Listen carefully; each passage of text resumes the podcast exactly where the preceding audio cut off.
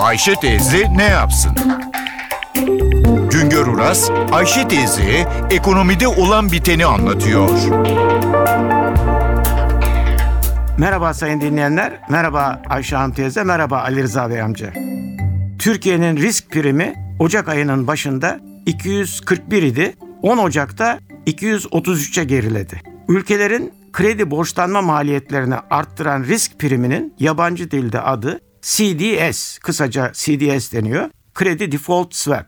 Türkçe'de buna batık borçlar için sigorta primi veya kredi iflas takası primi de deniliyor. Bu risk primi bir tür sigorta poliçesi. Diğer sigorta türlerinde olduğu gibi sigorta primi karşılığında ülkelerin borçlarını ödeyememesi riski sigorta ediliyor. Ülke risk primlerinde sigorta konusu ülkenin dış piyasalarda sattığı tahvillerin ve bonolarının ana paralarını ve de faizlerinin ülkenin güç duruma düşmesi sonucu ödenememesi riski.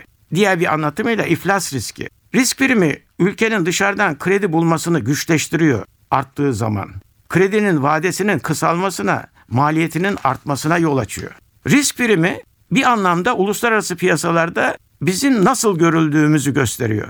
Yabancı yatırımcıların Türkiye'ye karşı tavrının ne olduğunu ortaya koyuyor. Risk primi ülkenin ekonomik ve politik risk gelişmesine göre her gün değişiyor. Ülkelerin halbuki daha önce kredi derecelendirme kuruluşları tarafından verilen kredi notlarında değişim daha uzun dönemler itibariyle izleniyor.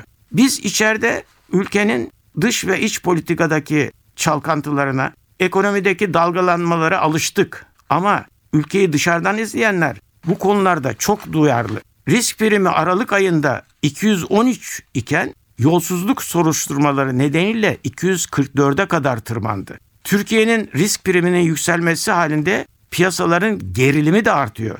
Borsada fiyatlar düşerken gösterge bono faiz oranları yükseliyor. Çalkantılı dönemlerde biz ülkedeki döviz çıkışının yavaşlamasını istiyoruz. Döviz girişinin artmasını bekliyoruz. Ama risk priminin yükselmesi halinde çıkış hızlanıyor, giriş engelleniyor. Sonunda döviz fiyatlarında istikrar yok oluyor. İstikrarın yok olması döviz fiyatlarının beklenenin ötesinde artmasına yol açıyor. Bir başka söyleşi de birlikte olmak ümidiyle şen ve esen kalınız sayın dinleyenler.